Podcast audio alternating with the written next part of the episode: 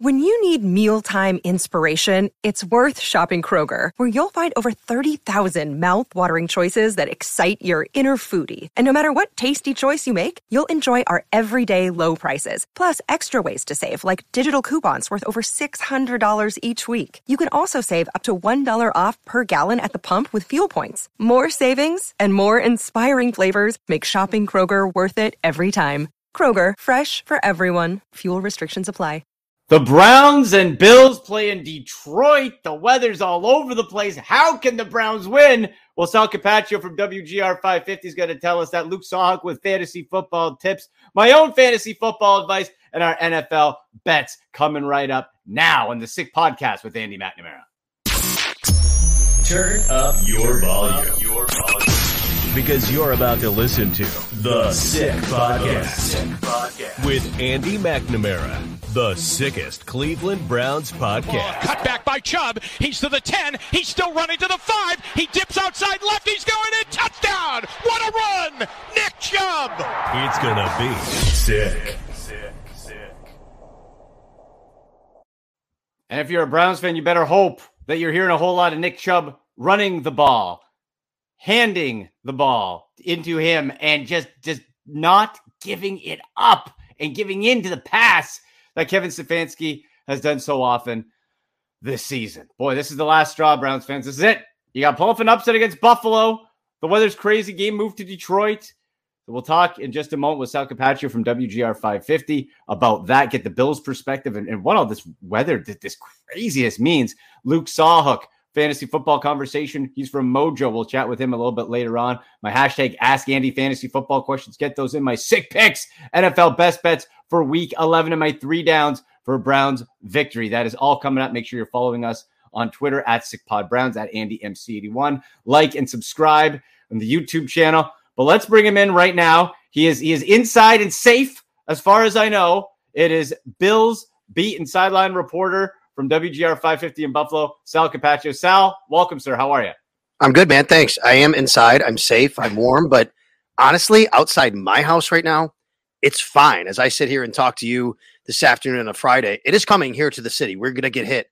But if you go literally outside here behind me, probably about 12, 13 miles, that's where the stadium is, Highmark Stadium in Orchard Park. And they're getting pummeled right now. And wow. it's like you can't drive anywhere. You can't get people in and out. It's it's a horrible situation.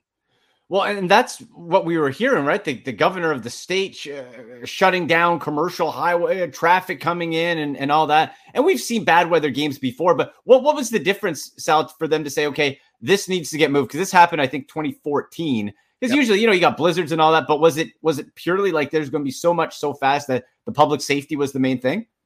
Hundred percent. That's exactly what it is. So, okay. 2014, the exact same day, by the way, to the day oh. in 2014, which is incredible when this happened. It's the same kind of confluence of events as far as weather. Now, people in Cleveland know what lake effect snow is like. you know that your stadium sits right there on the lake too. Um, we get it really bad here in Buffalo, obviously, and you know it's such a weird deal where you can literally have a line of demarcation. Like I said, if I go three miles that way, I'm going to start hitting the snow big time, big snow wall. Here, there's not much, and then it's going to change. It's going to shift. But what happened was the models were saying, "Hey, this is going to be such a big, impactful event that it's going to be no driving. We can't get medical personnel, essential personnel, security, EMS. What happens? It's not about playing the game. That's what people yeah. fail to understand here. This is not about playing a football game. I mean, honestly, on Sunday, Andy, it's probably going to be sunny and the snow is not going to be falling from the sky in Orchard Park. And people are going to be like, Are you kidding me? How'd you not play a game? well, the reason is because you couldn't get people in and out of the town of Orchard Park. And the safety has to come first of the community. I've heard a lot of people say, Well, this is why you should have a dome. It's a separate conversation if we should have a dome or not. But I'll tell you this if there was a dome here, this game would still be moved. It's not about the playing surface, it's not about where they're playing, it's about safety and people and in and out and travel. Yeah, uh, that's a terrific point. If it was just weather, if it was just coming down to not a problem. We saw the what was the the Blizzard game with the Browns eight nothing Cleveland one I think 2007. That was yes. wild. That was yes. wild. I remember it. We've talked a lot about it on our radio station this week, yeah. WGR, and um, yeah, I couldn't believe it. It was Derek Anderson against Trent Edwards. Uh, Jamal Lewis ran all over the Bills. Uh, the Bills had a chance at the end. They kind of drove down, and you saw Fred Jackson a swing pass, like try to sludge through it on a fourth yeah. down. Snap went over Brian Moorman's head. He kicked it out of the end zone. It was a wild day, and the wind in that game too was really fierce. Well, I remember selling that game. Phil Dawson, the Browns kicker at the time, said afterwards because he he's almost like a, a mini like meteorologist, and, and he said he had to aim. I forget how many feet, but to the left, so the ball had to hook. So he was miss. He was aiming away from the upright. That's how Phil Dawson in that game. I mean, two of the most incredible kicks I've ever seen. I mean, yeah. you're right. To to be able to do it in that situation um, was pretty incredible. And you know, you remember the um, when the Patriots went in Vinatieri in the snow, right? Uh, the the the tuck rule and all that. And he, yeah. it, it, was really reminiscent of those kicks for Phil Dawson in that game. It was pretty tough. So look, I mean, um, this game's not going to have that now. We know that. Uh, it's going to be in Detroit. It's going to be in a climate controlled environment. But I will tell you, Andy, as I sit here today, I am on the team charter. I'm part of the team's radio broadcast. I'm the sideline reporter. So I fly out with the team. We are scheduled to leave Saturday afternoon. As of right now, that hmm. might be challenging not to get out of the airport, which there's going to be a window to do that, I think, to get players from Orchard Park, where they live, where I just talked about, to the airport. That's going to be the challenge. And no one really knows how that's going to happen. In 2014, they literally had people on snowmobiles picking them up at their house and getting them out of where the snow was to get them somewhere to transport them to the airport. Wow. Wow. I, I, I wonder, is there a world where if that can't happen, the NFL would move the game to Monday potentially? Can't like, do it that... here because the Bills play Thursday. The Bills play on Thanksgiving in Detroit. In Detroit. Yes. Oh, man. Yeah, that could be real sticky then. Interesting. Uh, and then so, the other part of this is I, I just add this. People say, well, then they should just stay in Detroit all week. No, no, no. Look, by Sunday, you're going to have enough of everything cleared where the Bills are going to be able to come home. And it makes more yeah. sense to do that in a short flight instead of stay. The logistics of staying in Detroit would be way worse and way more balancing of different things you have to do than actually just coming home and doing what you normally do and then fly back out on Wednesday like you normally would for a Thursday game. Yeah, and we're not talking across country to California. Correct. You know, correct. It's not not that far at all. Uh, Sal, what's your vibe around the team with this sort of chaos? Are we playing here, there? Has this uh, had any effect, disruption for uh, practice? I- am really reaching as a Browns Browns fan here, Sal. To give us something to, to maybe throw the Bills off a little bit. Is, has this disrupted them in any way that you feel is going to be tangible? Well, I think it can always do that, right? There's no doubt. I would say this though. Um, I think the Bills have the perfect coach for something like this. Sean McDermott never gets too high, never gets too low. He has everything everything buttoned up. There's not anything that goes on in that organization or around it that he doesn't know about, that he's not prepared for, he's not ready for. Doesn't mean he's perfect, of course not, right? But these are these are things that nothing takes him by surprise. He's guaranteed he's planned for this. He's on top of every department, every single thing that goes on. So I think to have a coach like that in this organization, um, you know, in this position and situation is really beneficial. I think that's why in 2020, I think the Bills hand, handled the COVID year as good as anybody because of all the all, all the disruptions and stuff. You know, the Bills kind of just did what they did, and you know, a lot of teams had a little more challenging situation with that, whether they had COVID or not, with all the Zoom meetings and things like that. And that's what they did. So, but there's always a chance of disruption. There's always a chance. You have players who've never been through this. They're going to be worried about their family. That's something Sean said uh, on his sure. Zoom call on Friday, which is one of the reasons they wanted they, that they kind of made sure that they didn't like get people to the airport last night on Thursday night or Friday is they want players to be in a good mind space when they leave about their families and say like you they're okay. And he's thinking of all those things ahead of playing this game. Right, very smart. In conversation with uh, Sal Capaccio from WGR 550, Bills sideline and beat reporter. Okay, so let's talk about Josh Allen. And I've been a Josh Allen fan since the before the draft, and I thought, and I've said this to you on on different shows in the past, where I don't know if there's a better quarterback in recent memory who has steadily progressed from being as raw as he was. People forget this was like the he, he was either going to be a top ceiling or a complete bust. And if he didn't end up in that situation in Buffalo, went to the Jets or the Browns for that matter, it could have gone south either way. But the way he's progressed has been phenomenal. We know how good he is now. But the last three games, multiple interception games, is he trying to do too much? What's what's been off? We know there's the elbow, but what what's been off with him? Yeah, I think that's it. I think that's him trying to do a little too much. Mm. Um, not I think the best way to describe it is Josh is such a competitor and he believes in every single throw that he can make, and he can. We all know that, right? He, I think he's almost like trying to win the Super Bowl on every play, right? Instead of just fighting for another day sometimes. And what's weird is that's what he was early in his career, but he wasn't like that the last couple of years. That's what's made him great is kind of knowing and being smarter. He hasn't been as smart lately. That's really as simple as what it comes down to. And he knows Josh has actually been very, very good at self correcting over the years as well. So I think that he'll get that corrected. He'll understand that. Um, but that's been the issue. And you're right about he made this incredible leap. It's such a unique leap that I think it's so unfair to young quarterbacks now who continually get compared to him in that regard. Yeah. I mean, every single time, Andy, how many times do you see it? You see it up on the graphic on Sunday Night Football or Monday Night Football. We're like, well, through this many games, look at Josh Allen and look at this guy. Wow, that means he's on the same yeah. track. No, no, no. Pretty much every young quarterback can be compared to Josh in his first two years because Josh wasn't that good in his first two years. But then he made this historic leap. Um, and you really don't see that. And it's unfair to those quarterbacks to be able to do that. And I would say it the same way, which is I think if Josh was drafted by the New York Jets, he would not be Josh Allen. No, no way. I'm not no. saying he'd bust out. He wouldn't be Josh Allen. I think if Sam Darnold was drafted by the Buffalo Bills, he'd still probably be their quarterback. He wouldn't be Josh Allen, but I think he'd have a chance to be mm-hmm. a legitimate starter in the NFL. I think the difference is why I say that we've really seen the way this organization de- develops players, the plan they have for them. They've been very good at that over the last five years under Brandon Beane and Sean McDermott. I mean, I've covered this team through four or five regime changes, grew up watching this team through all the Super Bowl years, the drought, everything. And I will tell you, drafting and player development, both of those are as good as they've ever been right now in this in this organization. Yeah, absolutely no doubt. It's eh, kind of the blueprint of boy, if you follow this, stay consistent, but good consistency. And that's where the yeah. Browns have been sort of in trouble where you're okay, this is year three, you're consistent with the regime, with the mindset, whatever. But if it's not working, then it doesn't help to be consistent. What's your outside look at this Browns team? Because on paper, this roster should be nowhere near 500. They should be above it. They've lost a two, three close games. Could easily be the other way. You have the Deshaun Watson, Jacoby Brissett. What's your look coming in of where this team is right now? Well, I agree with everything you said about they have so much talent. They shouldn't be in the position they're in. They have a lot of talent. We know that.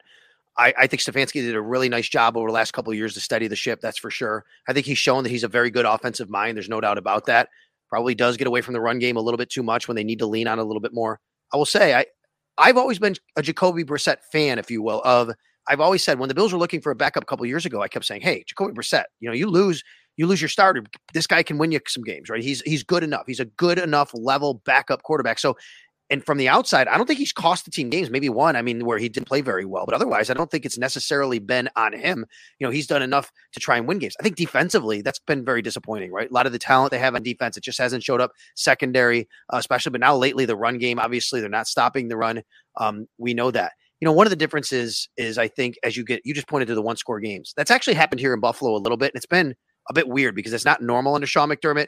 And I think individually, it's you could probably find reasons, but I think that does point to something. A lot of times, if you have that happen, it is because you're just not as buttoned up in the details as you need to be, and that goes to coaching, and that goes to, um, you know, how that information and education is being disseminated across the organization to close out games. We got 13, 13 seconds here in Buffalo is one of them. People talk about is that you know something like that you have to think about. So I think historically Sean's been very good at that here. I think the book is still out. If that's something on Stefanski that maybe they're just not as buttoned up in those situations and throughout the week as you need to be to be detail oriented. So obviously running the ball, they're great at running the ball. Nick Chubb is amazing. They have a really incredible offensive line, including Wyatt Teller, who we know very well yeah. here in Buffalo. So I think from the outside looking in, it does feel like, hey, this team should be better. They were supposed to just try to stay afloat until Deshaun Watson came back, but it doesn't even seem like that's really kind of the case. No, they'll they'll have to they have to win this weekend. That's going to be a tough go. I don't really see the Buffalo Bills as talented as they are losing three in a row. Uh, one more for you, Sal. The run game in Buffalo. We know it's really led by Josh Allen, and that kind of goes back to maybe him doing too much. The Devin Singletary sort of an afterthought. But what stands out to me is we saw in Miami last week where the Browns lost. Miami's not a running team. Well, they were last week. they sure were. Right. right. They're a throwing team. They're a pass first team. And then you had Jeff Wilson and Raheem Mostert at will because of the Browns' smaller linebacker core and that they really punted on talent at the position in uh, this offseason on at the defensive tackle spot. Do you see the Buffalo Bills trying to follow that blueprint at all? As far as like, hey, you know what? Maybe save Josh, let, let old Devin Singletary run a, run a bit. I do. I think the Bills will try to do that. But the Bills are not a team to just take the ball out of Josh Allen's hands, and nor should they be, right? I mean, you know, he's right. Josh Allen. Yeah. But I do think because of the way the Browns have struggled at stopping the run and the way the Bills kind of, there's a, a lot of talk here lately about you got to be able to run the ball better outside of Josh. Look, they've actually been pretty efficient. Devin Singletary's had like five yards of carry over the last like four or five games. He's very been very efficient, but by volume, they're not handing him the ball. And again, not that you want to, you have Josh, and Josh has been a big part of the run game.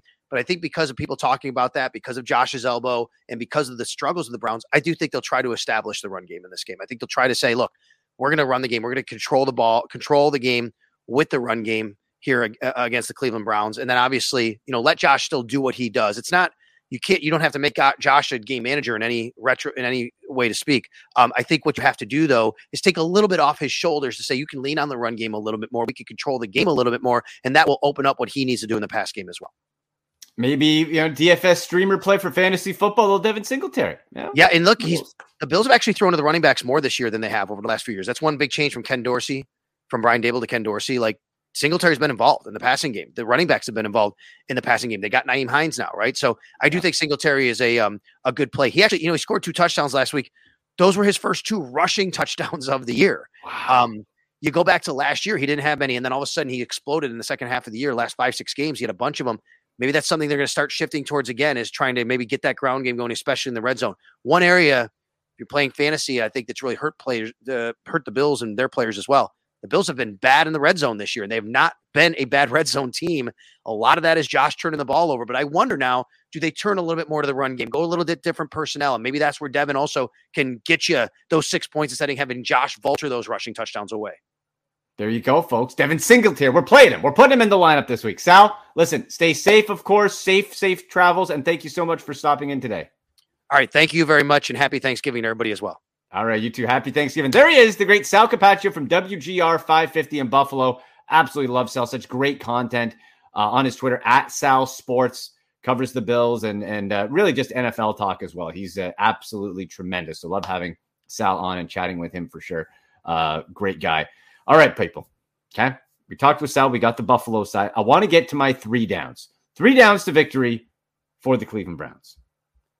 Okay, and so this is what we're going to do we're going to paint the same picture that would have worked in Miami against the Dolphins. Okay. We're going to paint that same picture. But now, really, what you have to look at is the same type of mindset, but elevated, escalated. Like I just was going over with Sal. Uh, the Miami Dolphins last week were not a running team at all. We weren't interested in running. Well, Jeff Wilson and Raheem Mostert look like uh, Larry Csonka and Mercury Morris from the Dolphins uh, from the 70s. The Browns have a way to make stars out of guys who shouldn't be stars in different parts of games. They did that for the running back, and that's why I bring up the Devin Singletary part is just so dangerous, as well as, of course, Josh Allen himself. So, really, if you're the Browns, you have to. My, my first down, you got to stop the run. Stefon Diggs is going to be that power guy. That's the funnel. That's the funnel on it. Okay. So Stefon Diggs is going to be the main pass guy. Gabe Davis's targets have gone way down. It's Stefon Diggs and it's Josh Allen being creative. You have to find a way to stop that run. Okay. And how do you stop that run? You have to think outside of the box, outside of that stupid analytics sheet, and whoever's feeding uh, Kevin Stefanski that information down from the booth. Okay. You have to adjust. The adjustment needs to be because the Bills will run right up the gut. Josh Allen can do it. Devin Singletary can do it. First down, stop the run. And Josh Allen can beat your butt easy enough with his arm. Don't get me wrong there. Stop the run, make him one dimensional. And you do that by being creative on that defensive line. Move Myles Garrett, Jadeveon Clowney in. Move him inside. If the Bills try to go the Miami route, and if I was them, I would just start. Why not? Clog that middle. Then you got to worry about those edges, perimeters. Okay, make sure Josh Allen doesn't get around the edge. Stop the run. Second down. Run the ball again and don't give up on the run. There's the two part combo. Not just run it, don't give up on it. You have six plays. Nick Chubb, six six carries, second half. What? Your best player? Because you're down, because you panicked and you got away from the run. I don't care if the Bills put everybody in in, uh, in that clump in the middle. Well, guess what you do then, Kev Stefanski? Maybe you do a pitch out to the outside. Maybe let Nick Chubb or Kareem Hunt try to get an edge. Don't slam it up the middle. Why am I like this? Is not hard stuff. Do that. Not just run up what A gap, B gap. If they're blocking that, switch it up, but get the ball in your playmaker's hands. Please. Toss, pitch, Chubb, Hunt. Feels like we're saying the same thing. Why don't they do it? Is it stubborn? Is it that the analytics spreadsheet doesn't say it? I don't know. Down two to win is you run the ball. And what that, of course, does in turn is controls the clock and goes on long drives. Because just like with Miami, we were saying last week, and again, elevated and escalated, you got to keep that ball out of Josh Allen's hands. Big time. Fewer touches, the better. Fewer drives, the better for Buffalo. Run it, use it, and get creative again. Maybe those extended run plays where it's a little toss in space. Give them space if they're clogged up. They're still banged up. Bills are still banged up. You know, White's not playing. Uh, Moreno, the linebacker, is going to be questionable. You got some pieces missing there. I'm not saying they're going to be easy by any stretch, but there's ways to do it. And then third down is better third down play calls on offense for the Browns. These three, these third down plays, especially third and medium, third and long, are horrendous. You can read what's going to happen before the ball is snapped. Super easy if you're a Browns fan watching. This is what happens. You're third and seven. You know Jacoby Brissett's going to get the ball out of shotgun. There's going to be no running backs, so you can't even give the illusion of running. Uh, he's going to hold on to the ball. He's going to look, and he's going to be sacked. Uh, simple. Same at the end of games. It seems if the ball's between the 40s, and you just think, oh, if you got a couple, got a couple more yards, you're in field goal range. To a man, he gets sacked, or throws it away, or does not have a, a positive play. Better three down plays. How about you do what the Miami Dolphins did last week? How about you keep it simple? Now, this razzle dazzle on every play, I would have a guy for the Browns, Kareem Hunt. Pick your pick whoever you like. Always a short option. How often do you see the Miami Dolphins, the team that beat the Browns, Patriots, even whatever? You got a guy simple slant or simple down and in, nice and short, so that Jacoby Brissett go through his reads. No, no, yep, out. And Jacoby's bad at processing quickly. That's the other problem. Bad at processing quickly. So that's where we really have to watch and say, okay, how do we get better third down play production? Simple ball out of the hands. That's what you do. You move the ball, you keep the ball and play going, and you keep the ball, more importantly, out of the hands of the Buffalo Bills. All right, that's my three downs. Let's get to some fantasy football talk here, folks. I'll get back to Bills versus Browns in a few minutes. I'm going to bring on my guy, Luke Sawhook from Mojo. He does a great job, NFL contributor. He's done a whole bunch of stuff. He's all over the place, and he's wearing his Steelers gear. Oh, Luke! No, I had to. Oh, I Luke! I had to wear it. Listen, for anyone watching, I'm a nice uh, Steelers fan. It's okay. I'm very non-biased in my analysis. Right. I've lived in Cincinnati my entire life, so i am subject to rival team torture always. so you know, I'm pretty used to it. I have pretty thick skin when it comes to that kind of thing. But yeah, how's it going, man? Nice to see you. Yeah, good to see you, buddy. Oh, the Super Bowl. I'm going to be looking right at that. Oh yeah, boy. Oh, jeez. Cut the feed, Sammy. No, I'm just kidding. Luke, great to have you on, buddy. I, I want to learn more. Tell you can tell us about Mojo. Yeah, for sure. A little bit, But let's get to uh, NFL. You know, Week 11 and we're at in fantasy football leagues it's uh, we're at the point where you know trade deadlines are probably this weekend or if not the week after and we're getting real close uh bye weeks of course are a factor this week no dolphins no seahawks no buccaneers and no jaguars so some serious meat off the fantasy barbecue there yes, um, when we're we're looking at this week uh, give me a couple plays that you like as far as like guys who maybe for streaming we're missing quarterbacks we're missing receiver help is there one or two guys really jump off the page to you yeah, absolutely. I'm gonna start with tight end. Actually, uh, some recent news that's been happening. I think since you've been live about 23 minutes here. Uh, Mark Andrews is a game day decision, not game time, but coming down to okay. Sunday whether or not he's active. Uh, so Isaiah Likely is only rostered in 18% of leagues. He's worth a pickup right now if you if you are in need of tight ends help, as so many people are. If you don't have like Travis Kelce or one of like the top five tight ends, you definitely are looking to the waiver wire almost every week for a streaming option. And um, I think that Isaiah Likely could be a guy who could go in your lineup and get you, you know, at least like eight points. I think if Mark Andrews goes out, I think he's a lock for like at least like eight points. Uh, has an up, you know, big upside there too. Uh, the tight end role for the Ravens. Uh, there's a lot of meat on the bone there for fantasy football. In terms of other starts, I mean, Justin Fields is going to go nuclear again this week oh, against the Falcons. Let's go. Unpopular opinion. I think after this week, when he goes nuclear again, if you have two quarterbacks and you have another good option, it might be a good time to sell high on Fields. I don't know. I don't want to be that guy, but I mean, if you look at his schedule, he has performed really well against a couple good teams. He had a good game against the Patriots defense, great. Had a good game against the Cowboys defense, which is really good, great. Mm-hmm. Then he played the Dolphins, which is like one of the worst defenses in the NFL. Went nuclear. Went nuclear last week against the Lions, one of the worst defenses in the NFL. And he's going to go nuclear again against one of the worst defenses in the NFL in Atlanta. But then after that, he plays the Jets, tough defense. Mm-hmm. Packers, eh, decent matchup. I mean, Tana had a pretty good game this past week. And then the Eagles, really tough matchup. And then the Bills, really tough matchup. But the good news is in the championship week for fantasy, they're playing the Detroit Lions, and he's going to go absolutely hamburger. Boom. But, you know, it's just something to consider. Um, as far as other streaming plays go, I don't really have anybody that crazy. I like Isaiah Pacheco a lot this week. He's probably not on your waiver wire. Got some deeper guys. I mean, he's playing the Chargers.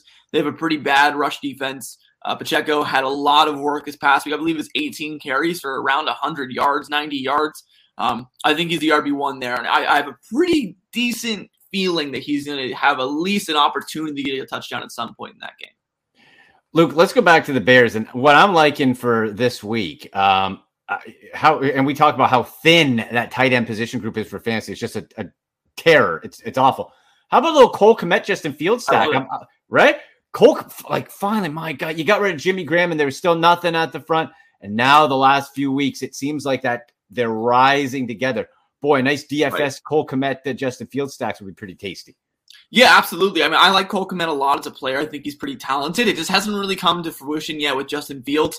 I don't know if it's going to be consistent production mm. game in game out. It seems to be he's very tied, uh, touchdown dependent, as a lot of players in fantasy are. Um, but I do like him. You know, I actually played him last week and I enjoyed his 23 point game. He outscored Travis Kelce, who my opponent had, which was marvelous. Uh, so yeah, definitely don't mind throwing Cole Kmet in your lineups this week. He's probably going to have another game where he's going to at least get some red zone targets, and that's what's been making him so valuable lately. What about and let's talk a couple matchup specifics here because um, I've been getting a bunch of questions in on, on social media. I'm sure you have as well. As far as anything involving the Jets versus the Patriots this week, I am terrified of Luke. Like this is, I I think it is of Zach Wilson's 16 career interceptions, seven have come versus the Patriots. This just seems like if you can stay away. I know we like I like Garrett Wilson as much as the next guy, but if I have a choice, I'm personally staying away from as many Jets as possible. What about you? Yeah, I mean, I definitely don't like playing them against New England. I don't think anyone likes playing anyone against New England. No. Really, you know, it's, it's always a boring, gross game where yeah. Bill Belichick's going to try to take away your best yeah. players. Uh, yeah, Zach Wilson's going to struggle. I mean, I don't mind playing Garrett Wilson as a flex. I don't mind trying to flex one of the running backs, Michael Carter, uh, James Robinson. That's fine. Tyler Conklin, I think, is a fine play at tight end still. Um, Patriots, I mean, you're gonna want to you're gonna play Rhamondre. You're gonna play Jakobi Meyers in the flex still, probably. Besides that, I don't think you want to play anyone from this game. But I mean, I don't have high expectations for those players, but I mean, I still think they're all of flex quality at, at worst. Now let's get to an AFC North battle: Bengals versus Steelers. Where you live versus the gear you have on right now. Right.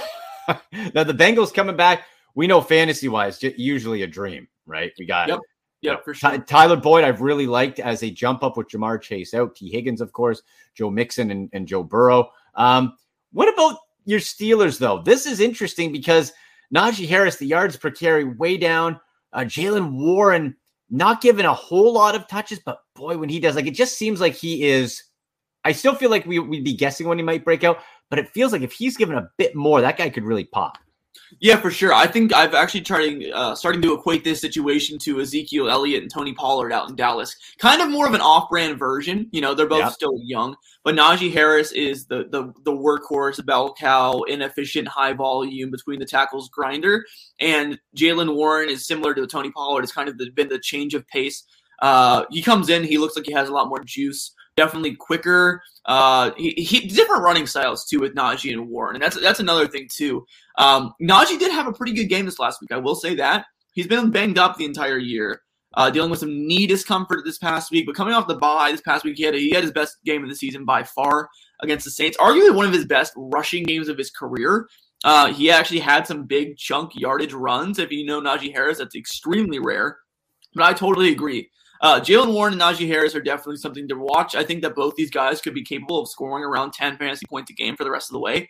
Warren's been getting a lot of receiving work, which has been nice. Um, yeah, he, he just finds a way to make plays. It's the difference in the running style, too, as I just began yeah. to talk about. Najee's very patient. He likes to kind of get a little happy feet in the backfield, takes his time for lets the holes to develop. But with the Steelers' offensive line, it's never really any holes that develop. Like like Le'Veon Bell could do that back in the yeah, day. Yeah, Get off the line. They don't now, so he's running into brick walls. Whereas Jaylen Warren is more your traditional see hole, hit hole, explosive running back, and has been a lot more effective so far. So we actually saw Najee Harris kind of implement that a bit into his running style a bit more this past week, but I still think it's going to be a pretty even-ish split. Uh, I mean, I think Najee will obviously still be the starter, getting the majority of the touches, but Warren's certainly going to get his piece of the pie. And we'll finish on uh, on this one. What about the Vikings versus the Cowboys? Flex to the 425 spot, the afternoon prime time game. Now this is where it gets a little funny, Luke, because it's the the stigma of that Kirk Cousins always folds under the bright lights. Any any non 1 p.m. game, he collapses. It seems now even 425. It's four. They moved it to 425. Do we do we do? Does he collapse on 425? That's you know what? It's the I think I think it can qualify as sort of a prime. That's the one where Tony Romo and Jim Nantz are doing it. That that's okay. a medium prime. Like it's kind of a medium prime time. Medium I don't prime. know. You know, like does that medium. does that give you does stuff like that give you any pause or is it just like whatever? No. I'm going with the matchup. no, not at all. Not at all. I don't even consider it. I mean, I think it's all just kind of a stereotype at this point. I mean, Kirk can do just yeah. fine in prime time for fantasy, and yeah, obviously losing games is different, but fantasy football it doesn't matter if you're winning or losing. Some of the best players in fantasy come from the worst teams. Blake Bortles. So. Blake Bortles, baby, garbage, garbage. Bortles, yeah. Legend, legend. You know what I really like with the Vikings, and it it's looks like it's transitioning into what I was expecting was that move to get TJ Hockenson from the Lions. Great play by the Vikings because now what the problem was with Justin Jefferson, two up and down, a little bit of a roller coaster because Adam Thielen's not that much of a threat. He's on the decline. KJ Osborn, who I like, but wasn't popping. And now you have TJ Hockenson, who you have to respect. He can block, he can catch, he can be on the field the whole time. And we're in a small sample size. We're seeing that affect Justin Jefferson positively. So that's good for for uh, guys who have shares with him. Yeah, absolutely. Uh, I think that trade was really interesting for two reasons. Well, one, it was an interdivision trade. Yeah. But two, I think it says a lot about what the Lions thought about TJ Hockenson. You know, to give him up to a division rival I also think it says uh, a lot what they think about what they have in Jameson Williams too for the Lions. Still has not played a single down in the NFL yet, but coming out of Alabama, the guy's a stud. Elite speed, set, uh, gears with the speed too. Really good route running. I think he would have been the clear number one wide receiver in this draft class if he didn't get injured before the draft. He's going to be a game wrecker, and I think that when he returns to this Lions team, I don't know if it's going to be this year when he'll make an immediate impact because he's still going to be coming off the injury, you know. But next season, I think that this Lions passing game is going to be scary, even without TJ Hawkins and with just Jameson Williams and Amon-Ra St. Brown, maybe a little splits out of the backfield.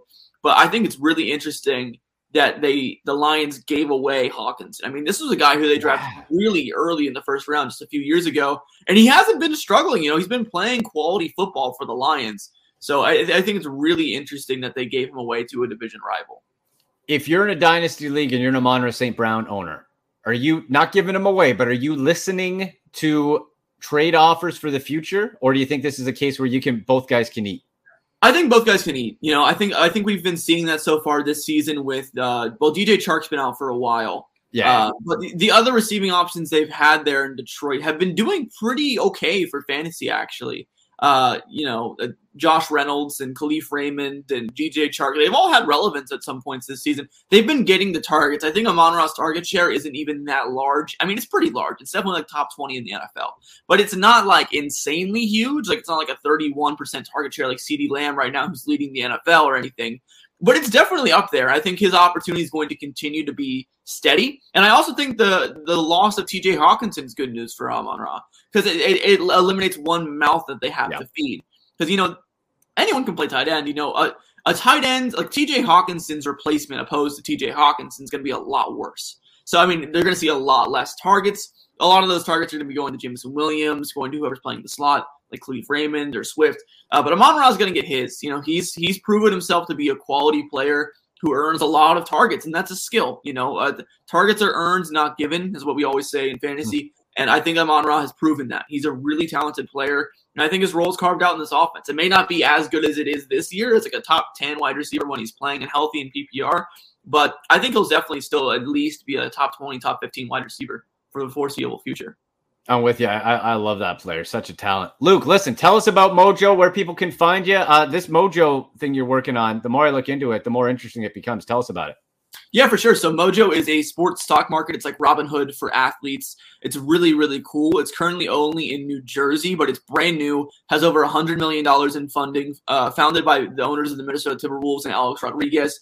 Uh, funded from organizations like the NFL Players Association it's incredible. Uh, it's a really, really great app. You can download it anywhere now on the App Store. Uh, it's just Mojo, M O J O, or look up Mojo Sports Stock Market or something like that for it to pop up. The logo is like green and blue. It's awesome.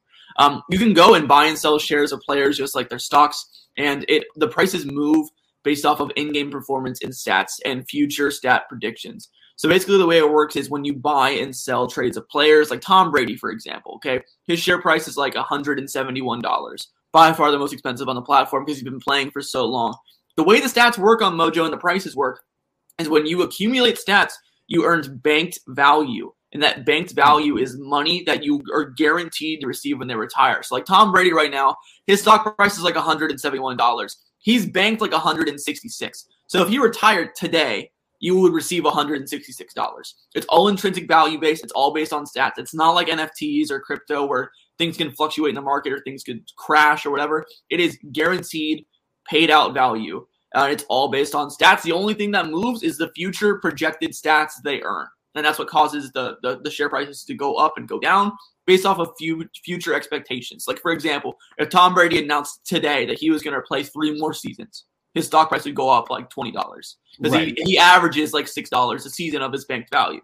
So that's how it works.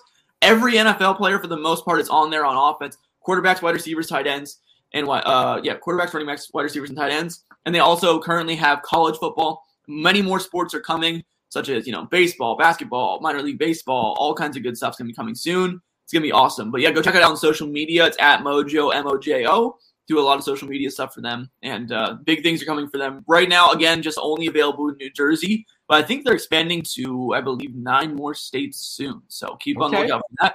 That's gonna be awesome. But yeah, man, Beautiful, thanks so much man. for having me on. I appreciate it, Andy.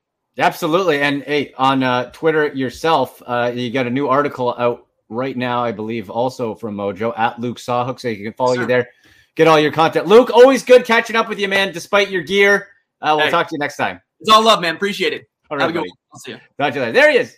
Luke Sawhook from Mojo. That Mojo thing sounds pretty cool. I have to look into that. It's pretty neat. Uh, all right. I want to get to back to a couple Browns Bills points. Then we'll do fantasy football hashtag ask Andy our sick picks. Get you some NFL bets, some money, some tips, get you going there. But I want to go over some more Bills um, Brown stuff this week. As we know now, it will be played for sure in Detroit inside in a dome. That is terrible news for the Browns. Really, folks, I was hoping for the the Homer Simpson quote of the two sweetest words in sports: default, default. Just either something, an act of God, something would happen, and the Browns would be able to eke out a victory in the snow, like we mentioned before with Sal Capaccio, the snow game, whatever it might be. That's not going to happen. That is inside on turf. Not good for the Browns. Eh, good for Nick Chubb if he's carrying the ball. That's fine. But not good for Josh Allen running throwing. Probably worst case scenario. All time series record between Browns and Bills counting the postseason 13 to 9. Browns lead that. So, you know, whatever that means. Last time they met was November 10, 2019. Browns won that 19 to 16. And for the Bills, the offense, guess what? It's ranked, people. Despite those three, uh, uh two interception games from Josh Allen, it's still ranked first it's still ranked because he's fearless and he can chuck it all over the place. 10th rushing, second passing. Defense is eighth overall, seventh rushing, 14th passing. Turnover differential minus one. And a big difference has been Von Miller. Von Miller, not necessarily a lot of tackles, but impact plays. Sack after sack after sack. He's coming in, he's being the game wrecker and being a contributor in small doses, something we haven't seen out of Myles Garrett or Jadeveon Clowney. I just really hope that this team – can get themselves mentally back on track. And, and folks, this is this is just hope. And that's the worst thing if you're a Browns fan. Right? It's just, well, I hope this happens. If if we're saying hope and if too much, that's not good. The Browns can win this game. The path is there. The blueprint is there. Run, pressure Josh Allen, make him throw, make him make mistakes, make him panic, make him feel like he's doing too much. How do you do that? Move Clowney and Garrett around. Inside to stop the run, outside. Do that. The Browns, here's another thing. The Browns only have three team interceptions total. Denzel Ward, Grant Delpit, AJ Green each have one each. There are individual players who have more interceptions than the Browns do as a team. They don't create turnovers. Well, you better start trying to create those turnovers real quick.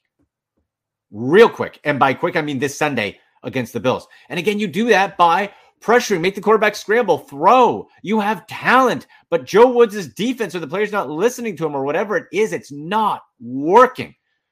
You better get creative, or Joe Woods, you're gone, and you probably are already. But at least go down swinging, man. Get creative. No tomorrow. You got to win this ball game. I want to know your predictions for this Sunday. This game between the Browns, 1 p.m. Eastern, Browns versus Lions. Hit me up on Twitter at AndyMC81 at SickPod Browns. Make sure, hey, leave in the comment section here as well. Subscribe, click a like, always like that. Let's get back to some fantasy football with Ask Andy.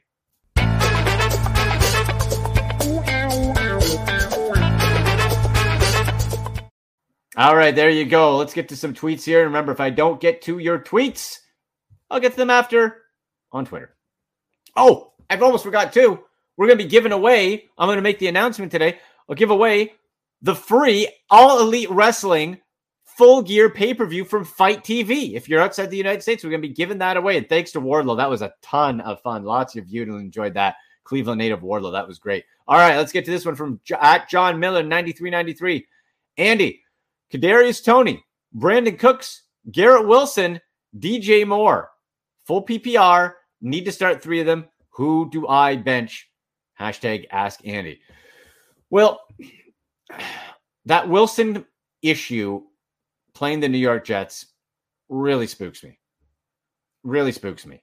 Um, and the reason is, like I was telling Luke, Zach Wilson has 16 career interceptions, seven against Belichick. He's got their number. Robert Saleh has done a great job coaching that team. Am I to expect, despite the record, that uh, the Jets are all of a sudden going to take over Belichick in New England at Foxborough? Uh-uh. No, out of those three, I would sit Garrett Wilson for this week and uh, hope for the best outside of that. All right, let's get to the next one. Oh, it's a good one. From R Rodriguez underscore zero six in the flex, James Robinson, Isiah Pacheco, or Brian Robinson. I feel like JR has the most upside, but that Patriots DST is the only reason it has me wondering if it's best to avoid that matchup. Hashtag Ask Andy, hashtag Sick Pod Browns. Yeah, I'm with you, man. Um, I would take out the James Robinson and put in the Brian Robinson. Here's why.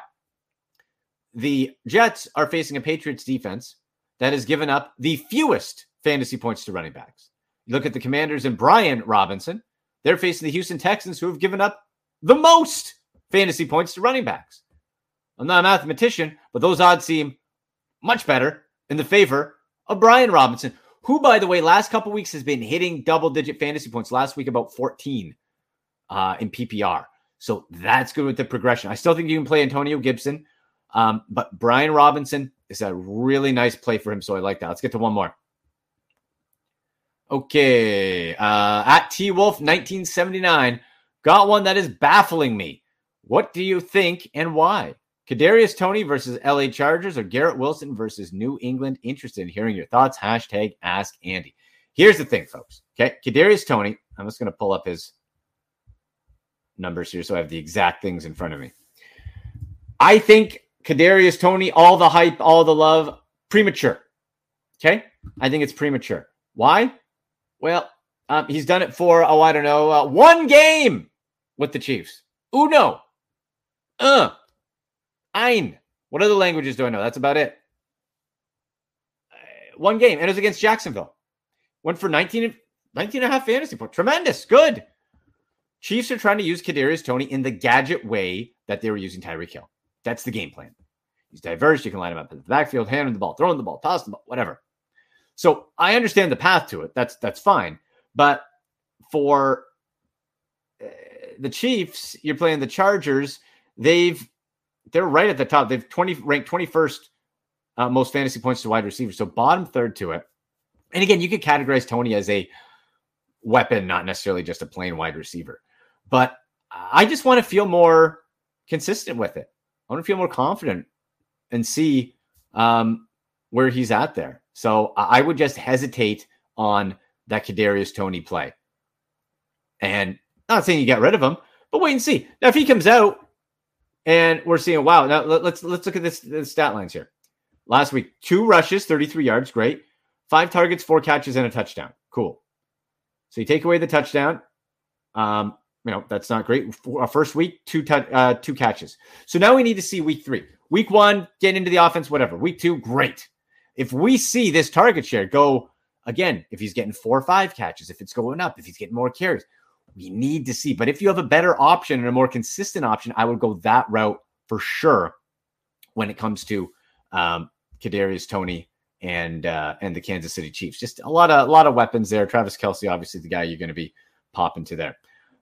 Um, and I wanted to get to as well um, for the tight ends. I said this on Tuesday's show, but in case you guys didn't hear, Trey McBride, okay, number one, if you need tight end help, Trey McBride, get him from the Arizona Cardinals, replacing the injured Zach Ertz. Cole Kmet if he's still floating around there. Woo, stack him up.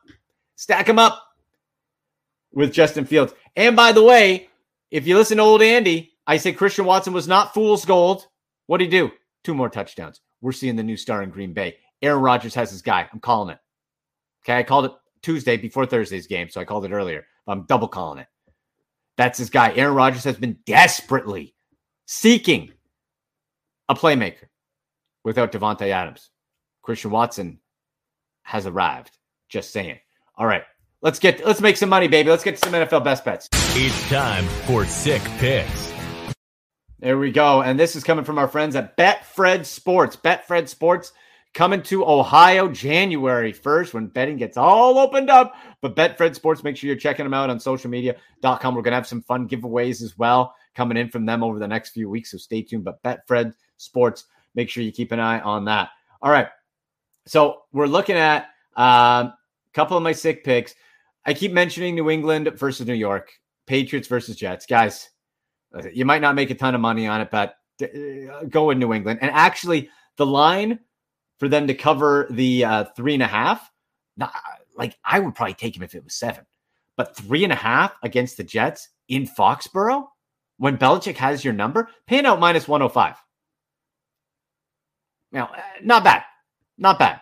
Yeah, I I wouldn't uh, be touching the money line at all, but the uh, Patriots to cover the three and a half, I would take that pretty pretty comfortably. I think we're doing that. Um, Commanders versus Texans. Boy, now you can make an argument that the Commanders coming off that big win against Philly and the Eagles are they going to be full of themselves? The Texans are still just not that good. Uh, minus one ten again, not not a super exciting bet, but I think you uh, you stay away. I'm saying this: Giants versus Lions, plus one forty for the Lions. Giants at home. It's outside. It's gonna be sloppy. I know. I'm feeling the Lions. I'm feeling the Lions. They're just they're just that tricky enough team. And the Giants, as impressive as they've been, I shouldn't earn the respect of just being automatic. So I'm going to say Lions money line plus 140. Lions money line plus 140. I really like. And also the uh, Bears three point underdogs to the Falcons. Why? Why? Justin Fields is tearing it up. Now, the Falcons, to their credit, have found ways to win. It hasn't necessarily been pretty, but I don't feel uh, I'm not afraid of the uh, Falcons defense. Bears to win outright plus 140. I'm smashing that. That's my smash sick pick. Smash it. I have to get a gavel. Smash that. Plus 140 uh, to win outright. Makes a ton of sense. And then, yeah, the uh, I was going to try to get cute. Ravens versus Panthers. Ravens straight up money line minus 805. Can you imagine? That's pretty much like they're telling you, Vegas is telling you, is don't don't bet them to win. The Panthers aren't winning that game. So don't get cute there. But I really like the Bears straight up to win that money line plus 140. So there you go. Okay, people. I want to get to the winner of all elite wrestling. All elite wrestling, our full gear winner. I'm going to pick my guy right here. Let's see. Let's find the and all you had to do was retweet, make sure you subscribe, make sure you follow along, and you win full gear this Saturday on FITE TV outside the United States. So in Canada, UK, Mexico, there's a bunch of places where uh, it's not available as well, mainly in, in Asia and all that. Um, so if you're you know not in the United States, FITE TV is the place to get it. We're going to put in the description of the show as well.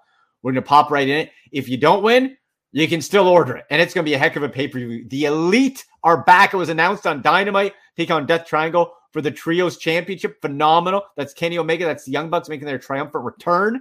Going to be amazing. Our guy Wardlow, who's on the show last week from Cleveland, Wardlow triple threat for the TNT title. That match is worth the price of admission alone against Samoa Joe and Powerhouse Hobbs. Those are three big daddies that are just going to be banging. It's going to be amazing. So order the pay per view, FITE TV. The link is right below FITE TV this Saturday night, November 19th. But the winner of the free full gear pay per view is Whippy Mike. Whippy Mike from Twitter. Whippy Mike is the winner of full gear uh, from FITE TV. So congratulations. We'll send you that code. Uh, Mike from Whippy. Whippy Mike, thank you very, very much for participating, for following. And folks, make sure you're still following along. There's going to be lots more prizes and giveaways to come over the coming weeks of this Brown season. So there you go, folks. For Sal Capaccio, for Luke Sawhook, for Sammy, for everybody, I'm Andy McNamara. Going to be a tough one in Detroit. Browns versus Bills. You've been watching the Sick Podcast with Andy McNamara. Go Browns! And that's a wrap. Hope you don't miss us too much until next time. Follow the Sick Podcast with Andy McNamara on YouTube, Instagram, Facebook, Google Play, and Apple Podcasts.